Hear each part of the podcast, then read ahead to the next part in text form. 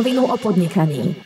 Pekný deň, milí posluchači. Vítajte pri ďalšej epizóde podcastu Na rovinu o podnikaní. E, trošku sa nám zjesenieva, vonku je daždivé, asi chraje počasie a my tu máme hostia, ktorý nám e, možno pomôže aj s tým, že keď viacej svietime, tak budeme vedieť ušetriť niečo za elektrinu a celkovo máme hostia, ktorý, ktorý pôsobí v segmente, ktorý sme tu ešte nemali a to je energetika. A môjim hostom je Peter Kalman. Vítajte. Dobrý deň. E, Peter Kalman je CEO spoločnosti Twinlogy, ktorá je v podstate jednotkou na trhu energetiky ako alternatívneho dodávateľa z pohľadu starostlivosti o klienta alebo zákazníka. E, asi to nebude, čo sa týka veľkosti tržieb, ale tá starostlivosť zákazníka je rozhodujúca. Tak možno Povedzte aj váš príbeh, ako ste sa vôbec celkovo k energetike dostali a ako vznikla firma Twinlogy. Ja som si len uh, naštudoval, že vy ste absolvovali Univerzitu Komenského, konkrétne archeológiu. Ako, ako je možné robiť archeológa v energetike? E, je to veľmi jednoduché. E, stačí, keď túžite byť archeológom, potom sa oženíte, počas štúdia máte deti, máte potrebu si nájsť nejakú prácu, potom zistíte, že, že ten sen o, o archeológovi, veľkom archeológovi sa vám rozplýva, pretože potrebujete viac peňazí, takže prejdete do privátnej sféry a potom sa už nikdy nevrátite. takže, takže robil som v podstate potom celý život v obchode, v, v, v múzeách, alebo teda v, v archeológii, v histórii asi rok. A celý život som v obchode a posledných, posledných 10 rokov som v energetike. A tá archeológia to bolo mm, nejaké, nejaké vaše poslanie alebo nejaká e, vízia, že to chcete robiť od malička? Bolo to áno, áno, áno, áno, áno. Ja som mm, ešte ako dieťa, alebo teda pri, pri Žiline jeden taký známy hrad, Litavský hrad. Ja som ako dieťa, e, e, možno 10 ročný, e, našiel na hrade kúsok keramickej kachlice a vtedy som začal proste o tú, o tú archeológiu zaujímať. Čiže mal som knižky, čítal som celú, celé gymnázium, som proste vedel, že pôjdem na tú archeológiu.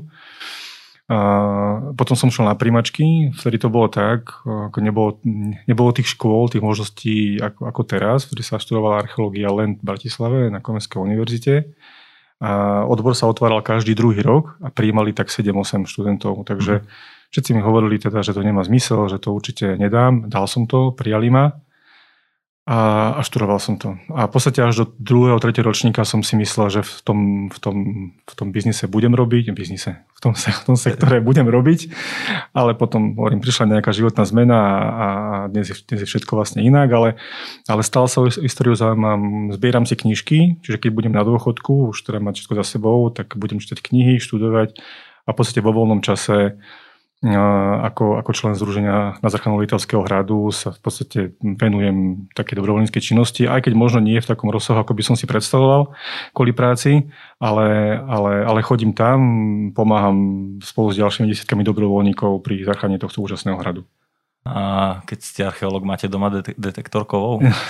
nemám, nemám, nemám, nepodporujem. Je to, ako voči, voči, voči tomuto mám pomerne vyhranený názor, ktorý je plne totožný s archeologickou obcov, takže je to proste vykradanie, ničenie, uh, nie, nie záchrana veci, ale ničenie kontextu, v akom mm-hmm. sa tie veci nachádzajú a to je podľa mňa dôležitejšie, ako, ako, ako mať nejakú mincu v ruke, keď neviem, odkiaľ pochádza, aký bol kontext toho nálezu. Dobre, o tejto, tejto téme veľmi zaujímavej sa môžeme ešte v závere trošku pobaviť, celkovo okay. aj o tom Lietavskom hrade. Poďme teda na príbeh e, vašej firmy, e, teda Twinlogy. E, ako ste sa dostali vlastne od tej obchodnej pozície, alebo prechádzali ste si viacerými obchodnými pozíciami, ako ste sa dostali k vlastnej firme a kedy to vzniklo celé? Vzniklo to v roku 2016, keď sme v podstate, alebo ja a môj tým sme boli zamestnaní v jednej spoločnosti, ktorá predávala čas svojich aktív, ktoré sa práve týkali predaja koncovým zákazníkom. Bola to firma, ktorá pôsobila v energetike. A keď sme teda premýšľali, čo ďalej, čo budeme ďalej, ďalej robiť, tak hm, ako jediná voľba bolo zostať v energetike. Takže potom ten príbeh bol už jednoduchý. Našli sme na trhu firmu, malú firmu, ktorá bola na predaj. Zdalo sa nám to Ehm, ako ehm, dobrý nápad, ako budovať všetko od začiatku, čiže povolenia, zmluvy a tak ďalej. Mať proste niečo, niečo hotové. Našli sme si investora, firmu sme kúpili, premenovali, presťahovali do Žiliny, postupne sa tam presunuli ľudia, ktorí v tom pôvodnom projekte končili, tak ako, ako končili, tak sa presúvali do, do Twinlogy a v podstate od novembra 2016 fungujeme vlastne v plnej, v plnej zostave. Čas ľudí medzi tým odišla, prišli už nejakí noví ľudia, ale to jadro, ktoré tam vlastne stále máme, je na straz 11 tak sú ľudia z, vlastne z pôvodných projektov, niektorí takí, s ktorými spolu robím už 10 rokov. Hm. Takže, takže sme, sme taká malá rodina už skoro. E, možno tak podnikanie v energetike pre mňa to e, vyznieva ako taký fakt biznis nedosiahnutelný možno. E, aký bol? Vy ste spomínali, že ste mali aj investora. Je ten e, vstupný kapitál náročný na začiatok podnikania v energetike? Viete čo, určite, určite, určite to náročné je. je to, toto, je toto je biznis, z, kde je dôvera veľmi kľúčovým faktorom. Jednak je to dôvera a jednak musíte mať pomerne veľké množstvo rôznych finančných nástrojov na to, aby s vami tí partnery boli ochotní spolupracovať. Zároveň je to segment, kde pomerne veľký podiel tých tržieb, ktoré, ktoré vlastne realizujeme, a vyberáme tržby alebo poplatky, ktoré smerujú buď do OKTE, čo štátna spoločnosť, to štátna spoločnosť, alebo do distribučných spoločností, kde má štát polovičný, alebo teda 50% podiel, čo sú to distribučky plinárenské alebo teda elektroenergetické, tak každý vlastne ako každý požaduje nejakú, nejakú formu zabezpečenia, finančnú, bankové záruky a tak ďalej. Takisto, ak nakupujete elektrinu, takisto potrebujete nejaké, nejaké zabezpečenie, alebo teda zloženie hotovosti na účtoch a tak ďalej. To znamená, že z tohto pohľadu je ten, ten úvodný štart veľmi náročný. A my sme samozrejme, že sa potýkali s takýmto istým problémom. Tie dva roky po, vzni, po, po teda vzniku značky 17-18 boli pre nás veľmi, veľmi ťažké. Prežili sme ich len vďaka tomu investorovi, to znamená, že keby sme fungovali sami, tak už dávno možno hodíme flintu do žita a kašleme na to, ale, ale teda podarilo sa nám to nejakým spôsobom prekonať. A tým, že sme zvolili aj taktiku, síce to vyzerá, že to je skokový nárast, ale je to nárast, ktorý zodpovedá našim finančným možnostiam. To znamená, že nešli sme do nejakého rizika. Vedeli sme, že, ja neviem, mali sme stanovený nejaký ročný limit na zákazníkov, že teda keď toto naplníme, tak už ďalej nepôjdeme, aj keby sme chceli, pretože na to nemáme peniaze. A takýmto spôsobom sme sa vlastne dostali až dnes k aktuálnym číslam, keď za rok 2020 dosiahneme tržby 20 miliónov. Keď sme kupovali tú spoločnosť, tak mala tržby 1,6 milióna. Um, si pozeral aj Finstat predtým, ako ste mali. Bolo to, že 2016 1,3, potom 5,9, potom zase 100% náraz na nejakých 11,6. Teraz vravíte, že 20 miliónov eur tržby mm-hmm. v tomto roku. Ako sa dá vôbec udržať e, takýto rýchly nárast? Vravili ste, že vás je 11 v týme. E, koľko ešte, kam máte ešte priestor rast pri takomto množstve ľudí? Ja si myslím, že máme rast, alebo že uh, je tam ten priestor niekde možno nejakým 30 miliónom. My samozrejme, že uh, uh, nie je to teraz tak, že ja som nejaký otrokár a teraz tí ľudia pod, pod ťarchou môjho otrokárskeho byča pracujú dňom i nocou. Uh, je, to, je to skôr o tom, že uh, že sa snažíme uh, tie procesy maximálne optimalizovať. Tým, že sme malá spoločnosť a, a teraz striktne sa držíme toho svojho počtu, samozrejme, že už v budúcom roku sa, sa nevyhneme uh, vytvoriť nejakých nových pozícií alebo posilnenie niektorých pozícií. A zároveň to, že vlastne máme v tom týme ľudí, ktorí robí 10 rokov v energetike, tak nemusíme robiť žiadne kompromisy. Jednoducho, jednoducho uh, tí ľudia vedia, čo majú robiť, vedia, ako to majú robiť, majú tie procesy už tak vyladené, že sme naozaj rýchli a dokážeme, dokážeme ten obrad dosiahnuť aj s takýmto počtom zákazníkov. Čo sa týka tej finančnej stránky, tak je to o, je to o disciplíne. Samozrejme, máme, e, nejdeme za tým rastom hlava nehlava.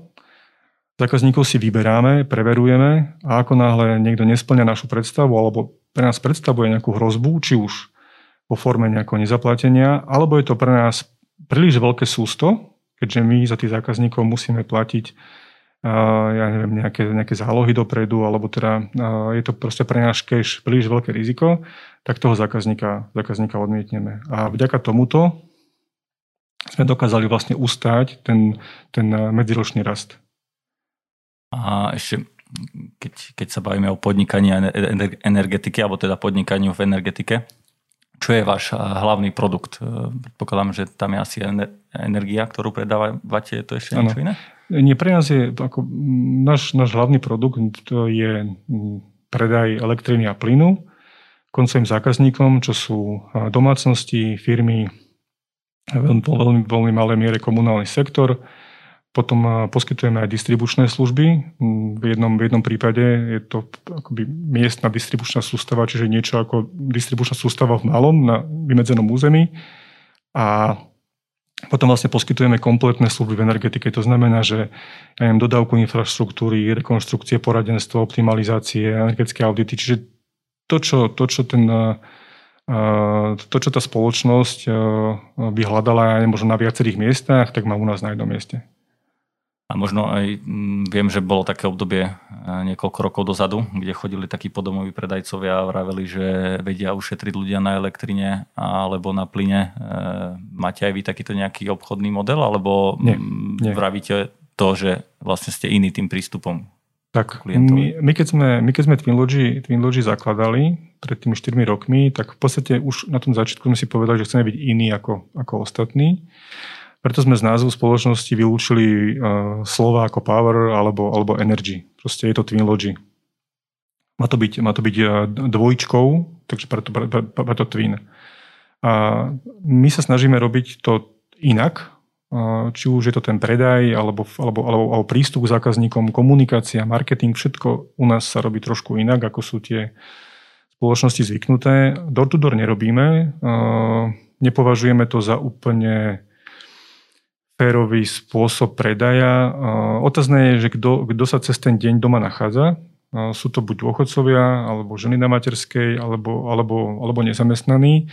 Nehovorím, že dôchodcovia nie sú našou cieľovou skupinou, ale tým, že sa poziciujeme, poziciujeme ako inovátor, tak stelíme skôr na tú mladšiu a strednú generáciu, ktorá dokáže využívať aj iné služby, ako len tú dodávku elektriny. Dokáže oceniť ja neviem, online zmluvu, dokáže oceniť to, že si dokáže zaplatiť kartou na našej, na, na našej webovej stránke a neplatí nám účty poštovou, poštovou poukážkou. Mm-hmm. Čiže a, a zároveň sú časté prípady, kedy naozaj tí, tí, tí dôchodcovia sú vlastne zraniteľné skupiny, tým, že sú to ľudia, ktorí, ktorí nie úplne chápu dnešné dianie, žijú proste stále v tom svojom svete, keď sa takéto veci jednoducho nediali, tak sú, tak sú, tak sú časťou, často dôverčiví a, a, a vlastne obeťou naozaj, naozaj takých tých, nechcem povedať, že gangov, ale sú proste skupiny, ktoré, ktoré majú taký ten svoj biznis model, model postavený na tom, že ich často pod nátlakom prinútia tú zmluvu vlastne podpísať a, a tá výhoda tam, tam, tam, tam nie je. A čo sa týka možno dovolania na call centrum, tak nebudem čakať e, Určite. pol hodinu, kým Určite. sa prekliká medzi šty, štyrmi kanálmi. A... Nie, nie, nie. Akože má, áno, máme aj my nejaké voľby, ktoré musí ten zákazník absolvovať, než k nám než sa k nám dostane, ale to call centrum síce funguje od 8. do 4. ale, ale, ale dovolá sa tam vždy ak sa nedovolá z nejakého dôvodu, tak eh, mu vlastne voláme obratom naspäť. Takže podľa našej štatistiky dovolateľnosti máme, máme celkom slušnú, slušné, slušné vlastne čísla a nemyslím si, že, alebo nemyslím si, že toto by pre zákazníkov mala byť práve nejaký, práve nejaký problém. Ak si možno práve porovnáme trošku ten telekomunikačný sektor, kde pôsobia štyria operátory plus akoby nejaké odnože ešte tých e, väčších operátorov. V energetike je myslím, že 17 momentálne poskytovateľov e, služieb. Ako, ako sa dá rásť e, v takomto konkurenčnom prostredí? Myslím, že je to jednak to, že tých poskytovateľov je oveľa viacej. Sú to nadnárodné korporácie, či sú to nejakí Taliani alebo, mm-hmm. alebo Nemci. Ako vy, ako čisto slovenská firma, viete, eh, viete zabezpečiť takýto rast? Tak je to samozrejme každodenný boj, eh, ale keď si vlastne zoberieme, aký je ten trhový potenciál, tak na Slovensku je, neviem, možno 2,5-3 milióny odberných miest v elektrine, ďalšie milión alebo ďalšie milióny odberných miest plyne, či ten trh je pomerne, pomerne veľký. Tých hráčov je 17, nie všetci robia všetko. To znamená, že niekto robí len veľkých zákazníkov a je to pre neho primárny fokus. To znamená, že sú firmy, ktoré akoby fungujú ešte s menším počtom, s menším počtom zamestnancov, ako možno máme my, v pomere k tržbám. Potom sú klienti alebo dodateľe, ktorí vlastne robia všetko. Ja neviem, domácnosti, malé firmy, veľké firmy proste zoberú to, čo príde. A A potom sme tu napríklad my, ktorí sa tým zákazníkom veľkým nevyhýbame, ale nepreferujeme takých zákazníkov.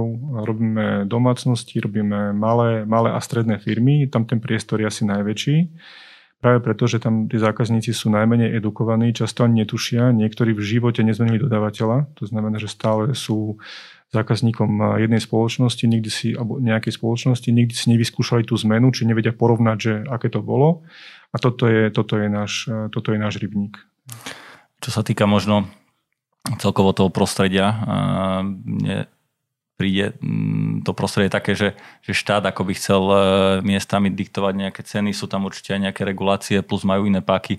Ako to vyzerá z tohto pohľadu, čo sa týka možno vstupu štátu alebo nejakých iných strán do celkovo do tohto segmentu? Ako samozrejme, e, ten, e, ten, ten, ten, štát, ten interes vlastne štátu tam je veľký. Bohužiaľ, e, je to často zneužívané na nejakú politickú propagandu, keďže je to citlivá vec. Plyn, kúrenie, teplo, elektrina, obyvateľia, to sú také ľubivé témy a ceny energií.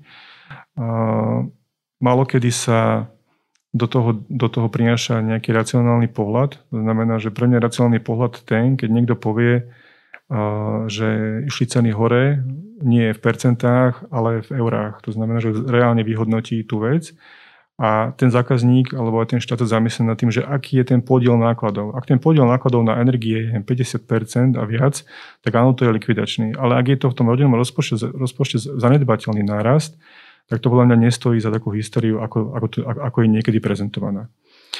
Ďalšia vec je, že dodávateľia na Slovensku, alebo celkovo ten trh už dávno volá po, po zmiernení regulácie, lebo, ten, lebo tá regulácia je tak strašne rozsiahla a tak zasahuje do toho podnikania, že jedna vec sú ceny samozrejme, dobre, OK, štát určuje nejaký strop v snahe ochrániť toho zákazníka. A druhá vec, že zasahuje aj do veci, ako sú, ako sú možno všeobecné obchodné podmienky. To znamená, že vy strácate originalitu vy ako dodávateľ v tom segmente nemôžete tomu zákazníkovi ponúknuť tú výnimočnosť, ktorú on možno očakáva, pretože všetci musia mať podobné podmienky. Všetci sa riadia podobnými pravidlami, štandardami kvality a tak ďalej. Takže tu verím teda, že po zmene, po zmene vlády, po zmene vedenia úradu a myslím si, že, že tá, tá, tá komunikácia zo strany, zo strany úradu je dnes na úplne inej úrovni. Tam, tam tú snahu naozaj, naozaj vidno a verím, že sa do pár rokov dočkame, dočkame zásadných zmien, ktoré by mohli naozaj priniesť pre, pre energetiku e, veľký prínos.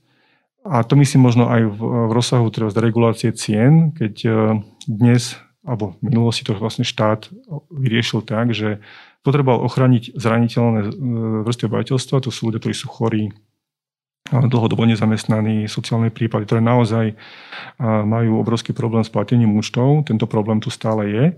Ale štát miesto toho, aby, aby pomohol týmto ľuďom nejakým spôsobom, tak povedal, že bude regulovať všetky domácnosti. To znamená, že moju, vašu, aj, aj Janka z nejakej, nejakej obce, ktorý, ktorý je invalidný dôchodca. A pritom my, alebo ja osobne si myslím, že som, som natoľko odborne zdatný, gramotný, aby som si dokázal vyjednať tie podmienky tak, aby som bol s nimi spokojný a nepotrebujem k tomu, aby ma, aby ma, aby ma chránil štát. Hej. Takže tie opatrenia sú väčšinou také plošné, hej? že nie je tá pomoc áno. nejaká adresnejšia, že poďme ano. pomôcť teraz chorým a chudobnejším ľuďom, ale ak, tak všetkým. A môže sa stať aj to, že ja neviem, premiér alebo minister hospodárstva alebo niekto z úradu pre reguláciu e, si zmyslí, že od zajtra ideme zvyšovať ceny a si to vedia zvýšiť bez možno nejakého vstupu vás ako dodávateľa alebo výrobcov elektrickej energii a plynu? Nie, to si nemyslím. Akože snaha zvyšovať ceny tam nie je. Skôr snaha znižovať tie ceny. Uh-huh. A nie, je to, nie, je to úplne, nie je to úplne jednoduché, lebo to sú veci, ktoré majú povahu zákona. To znamená, že, to znamená, že muselo byť, byť prijatý a prijatý nejaký konsenzus legislatívny naprieč teda Národnou radou, ale uh, sú, sú páky eh, na to, ako niektoré tie parametre, ktoré vlastne vstupujú do toho výpočtu nejakým spôsobom zjemniť alebo, alebo upraviť tak, aby sa tá cena dala, dala, dala znižovať. Čiže tá snaha tu dlhodobo bola, tie ceny znižovať na úkor akéhokoľvek zdravého rozumu, eh, na, na úkor toho, ako sa vyvíja trh, burza a tak ďalej, keďže toto sú vyslovene burzové komodity a Slovensko je príliš malým hráčov na tom európskom trhu, aby, aby mohlo určovať svoju vlastnú cenu. Ten, tá, tá cena sa riadi európskymi cenami, nemeckými teda hlavne, hlavne nemeckými a potom teda a vlastne tá naša cena ide, ide, ide, ide v závese za týmito cenami. Ale, ale to si nemyslím, že, že sa bude diať, pretože pretože vidíme, že, že vlastne po tých voľbách a po tej, po tej zmene tam naozaj vidieť racionalitu. Mm-hmm. Že, že, to, že si konečne všetci vlastne uvedomujú, že je to takisto podnikanie, ktorého, ktorého základným kritériom je dosahovať zisk, lebo z toho sa platia dane, z toho je vlastne prospešný, alebo ten štát má ten úžitok, firma môže, môže prosperovať, napredovať a tak ďalej investovať. Čiže myslím, že teraz tu naozaj vládne veľká, veľká racionalita. Tak super, to rád počujem a verím tomu, že e, nielen v energetike, ale aj v ostatných segmentoch príde k takej racionalizácii a celkovo nejakému otvorenejšiemu dialogu e, medzi, medzi jednak podnikateľmi a na druhej strane štátov a, a inými štátnymi orgánmi. Ale máme tu aj situáciu mm, pandémie a takisto COVID e, sa nevyhol ani energetike. Ako sa možno dotkla e, celá táto situácia, ktorá už teraz e, s touto druhou vlnou začína naberať obrovské rozmery, aj v podstate vášho segmentu a možno aj druhá časť tej otázky, ako sa to dotýka domácnosti, lebo veľa ľudí teraz nie je v práci, musia byť na home office dajme tomu, takže vidno tam aj nejakú zvýšenú spotrebu elektrické energie u domácnosti? Mm, čo sa týka covidu, tak tu sme mali asi viacej šťastia ako rozumu. Alebo je, je také lákavé to, to označiť za, že boli sme vizionári, ale nie, neboli sme vizionári, proste mali sme len šťastie. Tým, že sa orientujeme práve na ten, na ten malý a stredný segment a na tie domácnosti, tak toto je segment, ktorý síce bol zasiahnutý, lebo je tam veľa hotelov, veľa reštaurácií, uh, a podobných bárov a tak ďalej kaviarní, ktoré boli v čase tej prvej vlny zavreté a teraz teda vidíme, že sa vlastne opakuje, opakujú niektoré tie nariadenia. Ale, ale, ale to sme nejakým spôsobom zvládli.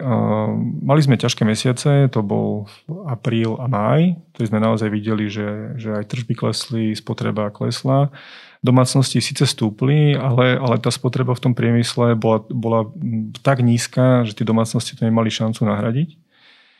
A, ale tým, že nemáme, nemáme veľké spoločnosti v tom portfóliu, to znamená, že sme nerobili nikdy taký ten, taký ten uh, chcem povedať, že uh, propagačný uh, obchod, že máte niekoho, kto nám, mm-hmm. kým sa môžem pochváliť, tak nemáme vlastne v portfóliu žiadnu automobilku alebo niečo veľké, kde naozaj ten pokles bol, bol zásadný.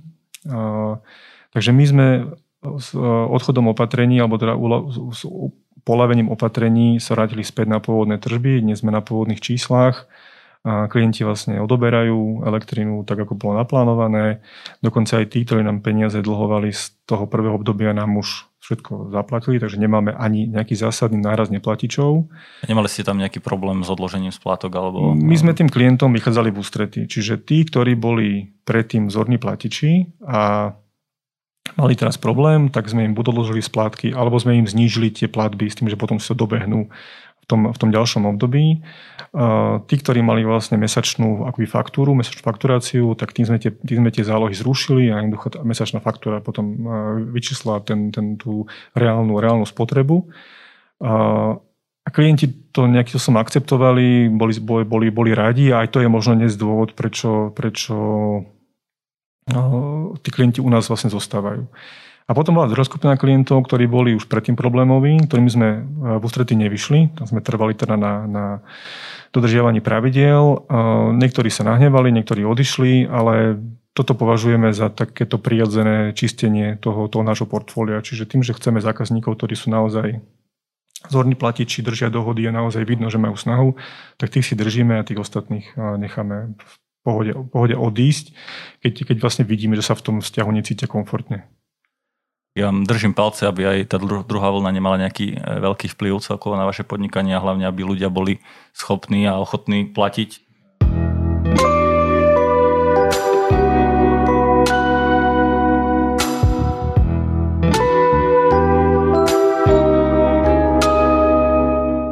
Mojím dnešným hostom je Peter Kalman, CEO energetickej spoločnosti Twinlogy a už sme sa s ním bavili o jeho príbehu, o tom, ako sa v energetike podniká a ako COVID ovplyvnil celkovú energetiku. A teraz e, mi nastáva, daj vám otázku, takú veľmi príjemnú, že ako vedia podnikatelia šetriť na energiách. E, častokrát e, si predstavíme, že podnikateľ alebo firmy, ktoré vedia ušetriť len nejaké veľké výrobné podniky, ako ste spomínali, automobilky, možno nejaké železiarne alebo strojárske firmy, ale vedia ušetriť na energiách aj malí podnikatelia?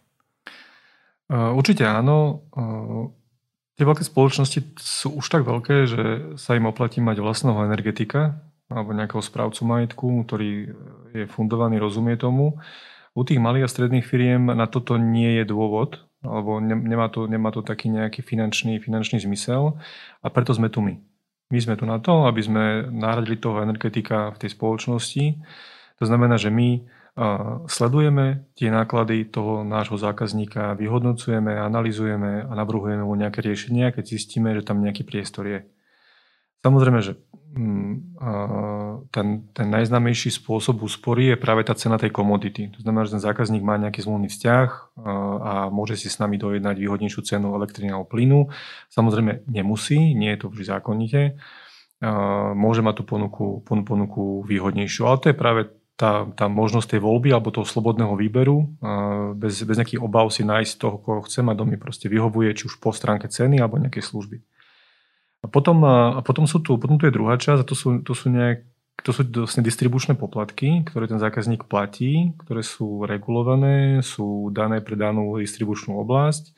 A to tí zákazníci nejakým spôsobom neriešia. Berú to ako nejaký fakt, jednoducho to tam mám, platím to, neriešim to. Ale častokrát sú tam skryté o mnoho väčšie rezervy, ako napríklad v tej cene komodity. Čiže ak sa tu dnes handrkujeme napríklad nejakým o 20 centový rozdiel medzi cenovými ponukami, tak tu sa skrýva o mnoho väčší potenciál. A či už sú to rôzne sankcie za ja neviem, jalovinu, prekročenie alebo teda nedodržanie účinníka, prípadne pokuty za prekročenie rezervovaných kapacít, čo je vo veľkých, pre väčších firiem rezervovaná kapacita, prípadne menších, menších spoločností práve ten istič, tak uh, toto býva často buď podimenzované tým pádom tam platia pokuty, alebo to býva často preddimenzované, nevyužívajú tú kapacitu a platia zbytočne veľa. Čiže my im vieme pomôcť, vieme to skontrolovať, vieme im navrhnúť nejaké riešenie.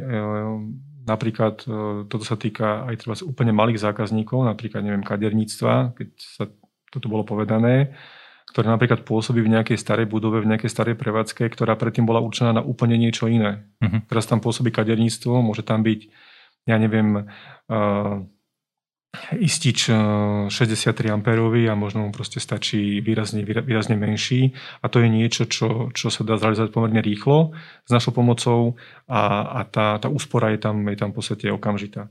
Potom sú to rôzne investície do infraštruktúry, do výmeny osvetlenia, za nové letkové osvetlenia, ja neviem, optimalizácia tej, tej vlastne energetickej sústavy, prípadne pre väčšie firmy má možno význam si postaviť svoju vlastnú trafostanicu a prejsť na inú napäťovú hladinu, keďže na hladine VN sú poplatky iné alebo nižšie ako na hladine NN, kde práve fungujú tieto menšie, menšie odberné miesta. Čiže tých, tých, tých možností je viacero.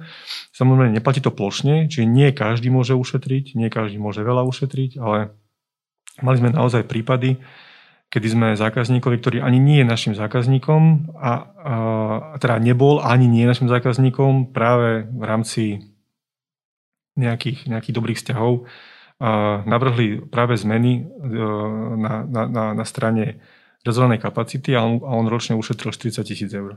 Mm-hmm. To, je, to, je, to si myslím, že je obrovská suma, ktorú by nikdy nejakou inou cenou komodity nedosiahol týka možno toho kaderníctva konkrétne, mm, tam ste spomínali, že dá sa vymeniť istič. E, koľko môže predstavovať taká úspora zmeny ističa, e, čo je v podstate akoby len nejaké hardwareové riešenie, ešte sa vôbec neriešia tej podmienky. Jasné. Je to v stovkách, v desiatkách, v tisíckach eur? Závisí od toho, že aký je ten istič, e, aký je ten istič veľký, sú to desiatky, stovky. Čím väčší istič, tým, tým, tým je to vyššia suma a potom sa dostávame k tým, tým tisíckam. A samozrejme, že Každému klientovi vždy navrhneme nejaké riešenie a plus teda nejaký, nejaký e, odhad ceny a on sám potom určí, že aká je tam návratnosť. Takže tá návratnosť takýchto vecí sa pohybuje od niekoľko mesiacov až po niekoľko rokov a je to potom na ňom, že či to vlastne chce alebo nechce, nechce mm, zrealizovať. Hm. My tým že, tým, že máme, alebo gro našich zákazníkov sú, sú klienti, ktorí sú s nami už, už mnohé roky, niektorí sú s nami v podstate už 10 rokov, ešte z tých predošlých projektov, vlastne prišli za nami po tej, po tej zmene, poznali nás, vedeli, čo nás môžu čakať, aké máme služby a tak ďalej. Takže je tam už vybudovaná pomerne veľká dôvera. Čiže keď im navrhneme nejaké riešenie, tak niektorí ani nediskutujú, proste akceptujú to, vedia, že, že, sme, že ten náš prístup je férový, že nikdy neoklameme a, a je to potom jednoduchšie. A potom je tam rozkupina klientov, ktorí prichádzajú na referenciu práve od týchto zákazníkov a tam takisto je, je, je, je to jednanie pomerne jednoduché, rýchle, lebo už proste vedia, že, že máme, máme to doporučenie od niekoho a, a, a dôverujú nám. Ako sa hovorí, že v týchto uh, veciach, alebo teda podnik, podnikateľov, ktorí poskytujú služby, že najlepšia referencia, alebo najlepší marketing je ich referencia a referencia spokojného zákazníka. A ešte keby ste mohli možno ten proces, že ako to celé prebieha, že mm, ja by som mal záujem možno si premerať, alebo mám nejakú malú prevádzku, chcel by som si porovnať, koľko platí momentálne a koľko mi vy prípadne viete ušetriť, alebo to lepšie nastaviť ma za tú istú cenu lepšie služby? Ako to funguje? Je to, eh, je to veľmi jednoduché. Eh, u nás v podstate každý zamestnanec eh, je obchodníkom svojím spôsobom, to znamená, že je jedno, koho kontaktuje, či kontaktuje obchodníka alebo človeka na zákazníckých službách, alebo to povie pani, s ktorou práve rieši pohľadávky. Potom sa ten prípad vlastne presunie človeku, ktorý sa primárne venuje tomuto.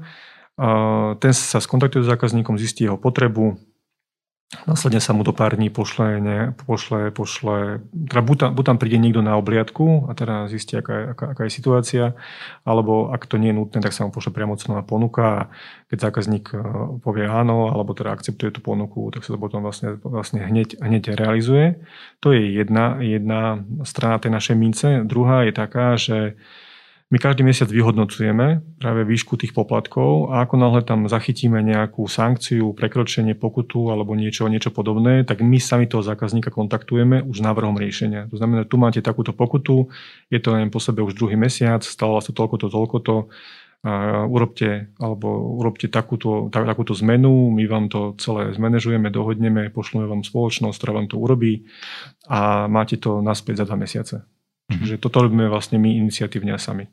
Takže taká proaktivita, čo sa týka mm, pohľadu k tomu, tomu zákazníkovi Určite. a snažiť sa mu asi vysvetľovať veci tak, ako sú čierne na bielom a Jasne. nečakať len, kým Jasne. bude ako platiť pokuty. A... Ten zákazník tomu častokrát nerozumie, čo je úplne prirodzené. Tá energetika je veľmi neprehľadná, komplikovaná, či ten zákazník tomu nerozumie, ale ani, nemá, ale ani nie je nutné, aby tomu úplne rozumel, pretože to nie je jeho core business.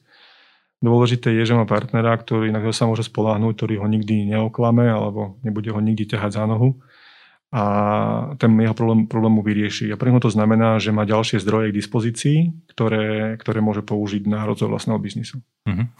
V dnešnej dobe je veľkým trendom aj tzv. zelená energia. Venujete sa aj tomu odvetviu? Venujeme sa, eh, venujeme sa aj tomu. Je to pre nás budúcnosť celej, celej spoločnosti. Zatiaľ sme pre tento projekt vytvorili novú značku Greenlogy, ktorá sa vlastne zaoberá len predajom zelenej elektriny.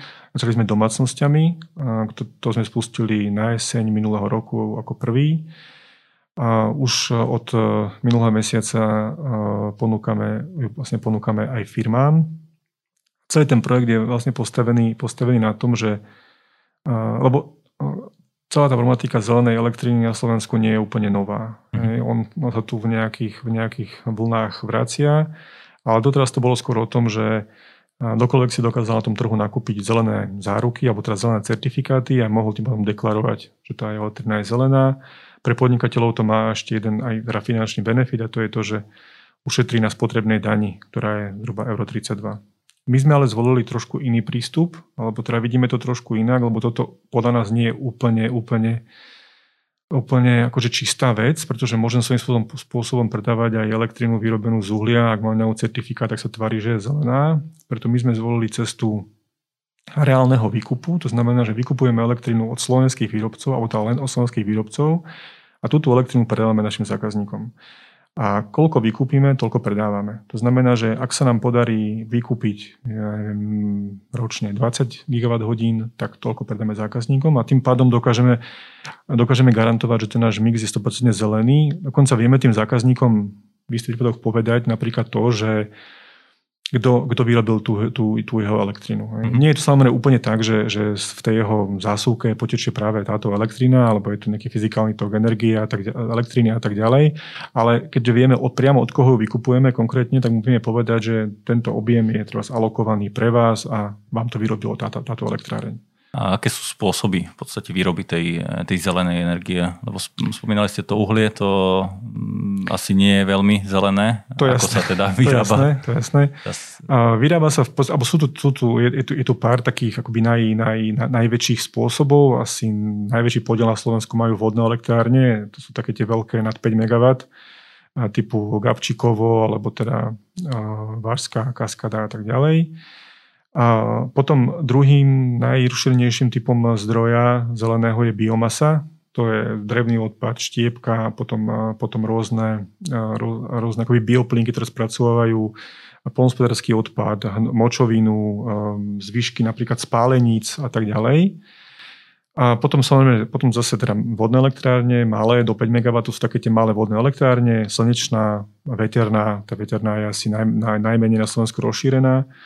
A potom tu je ešte ďalší potenciál typu spalovanie odpadu, nejaký, nejaký geotermál, to je momentálne, momentálne ešte, ešte v plienkách, ale hľadiska nejakého ďalšieho rozširovania, tak asi najväčší potenciál práve pre tú stabilitu výroby má tá biomasa, mm-hmm. lebo to vlastne Slovensko má pomerne, pomerne dobré, dobré aj surovinové podmienky, respektíve porovnateľné napríklad s, s krajinami severskými, ktoré sú, ktoré sú určite mentálne niekde inde, hľadiska ochrany prírody, životného prostredia a tak ďalej, čo je Švedsko, Švedsko, Fínsko a tam, tam, tam, tam sa tá biomasa v pohode používa bez hystérii, ako to je, ako to je častokrát na, na Slovensku.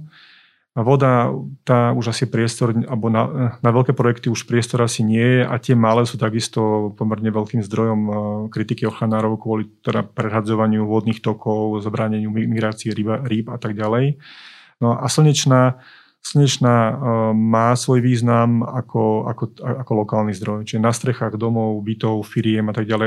Asi už nie tie veľké, veľké, eh, eh, veľké elektrárne na, na poliach, ale, ale pre jednotlivé objekty áno, ale keďže ten zdroj je pomerne nestabilný, no, nestabilný.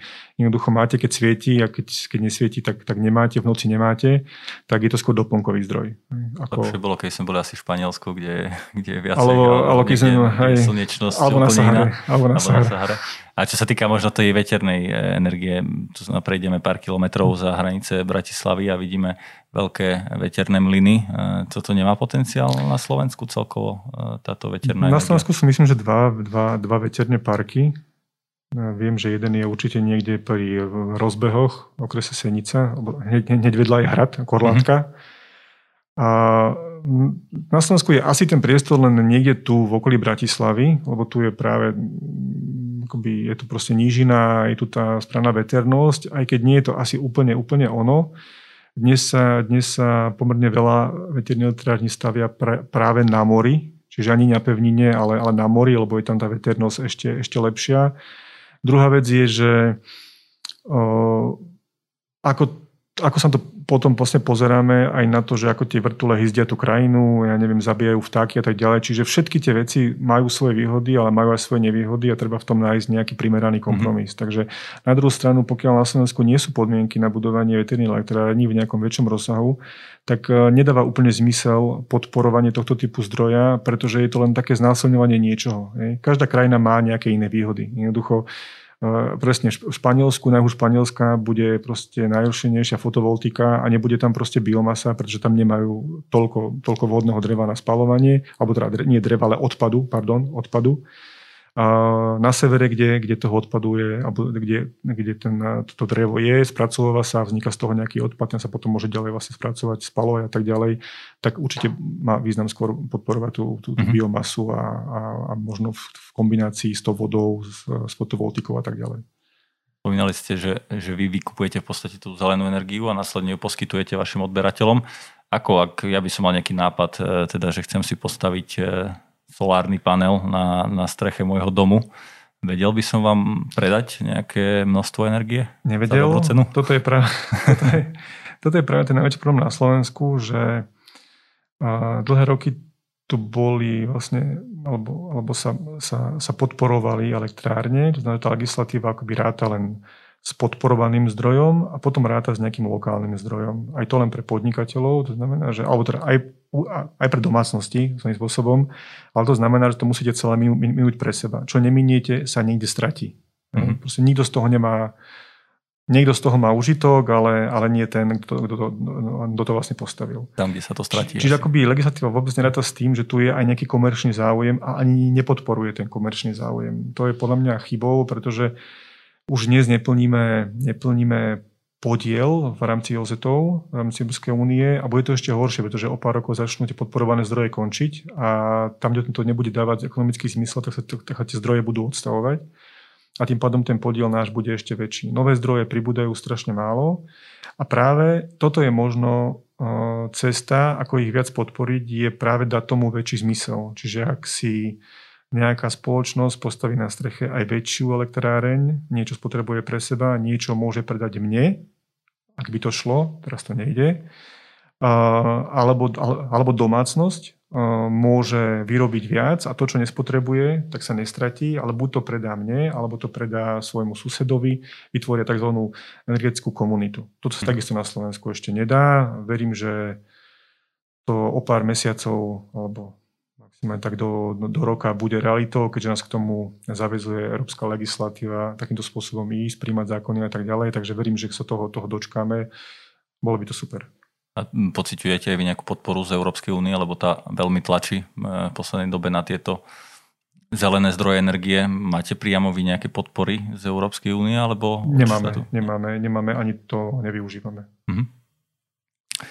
Dobre, tak e, to bolo celkovo tej zelenej energie. Ja verím tomu, že sa bude čoraz viac a viac rozširovať, aj čo sa týka dodávateľa. Ešte možno otázka, je tam nejaká, e, nejaké cenový rozdiel medzi normálnou energiou, dajme tomu, že tou hnedou a tou zelenou, že ak ja chcem byť ekologista, chcem mať doma zelené zastrčky alebo elektrínu e, zelenú, či si musím priplatiť?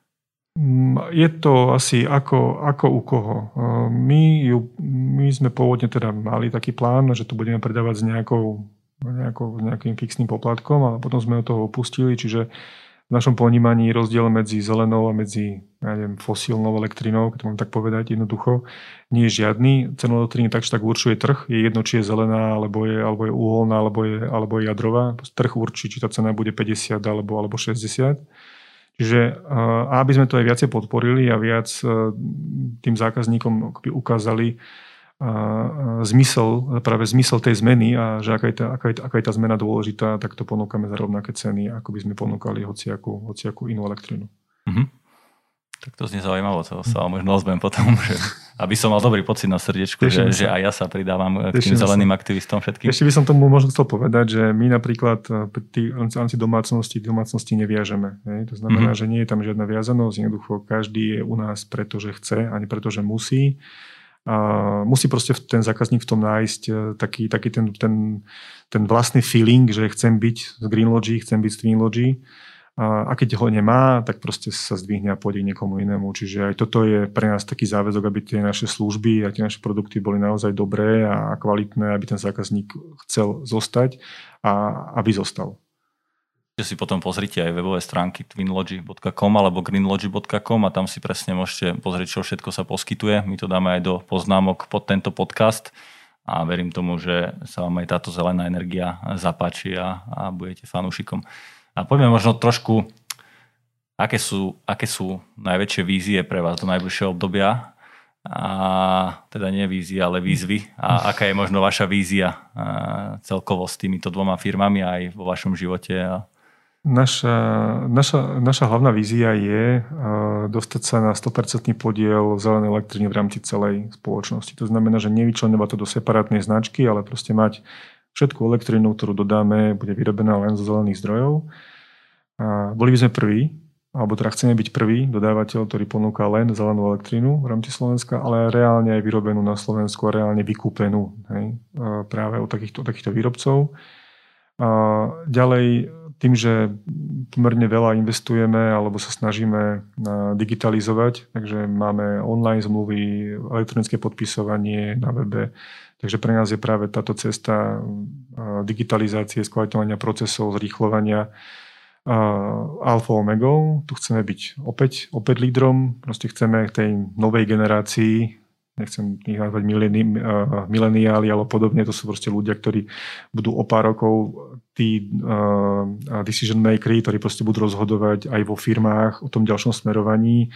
Už to nebude len o vzťahoch, ako to je teraz, ale bude to práve táto nová generácia, ktorá bude rozhodovať a tí potrebujú úplne iný typ služieb, úplne iný typ prístupu, všetko rýchlo, online, bez držovania, zrozumiteľné, jednoduché, čo ma proste nezaujíma, do 5 sekúnd odchádzam vybavené. Takže do, do, týmto smerom sa my nejakým uberáme. A potom, čo je ešte dôležité, tak e, my pomerne veľa odberných miest získame práve z nových pripojení. To znamená, že to nie sú zákazníci, ktorých e, k nám ťaháme od niekoho iného, ale mhm. sú to nové pripojenia a tu takisto chceme byť lídrom na tom trhu, že máme, vieme tých zákazníkov správne osloviť, tak aby, aby sme pre, pre nich boli tí prví, na ktorých sa vlastne, na ktorých sa obratia.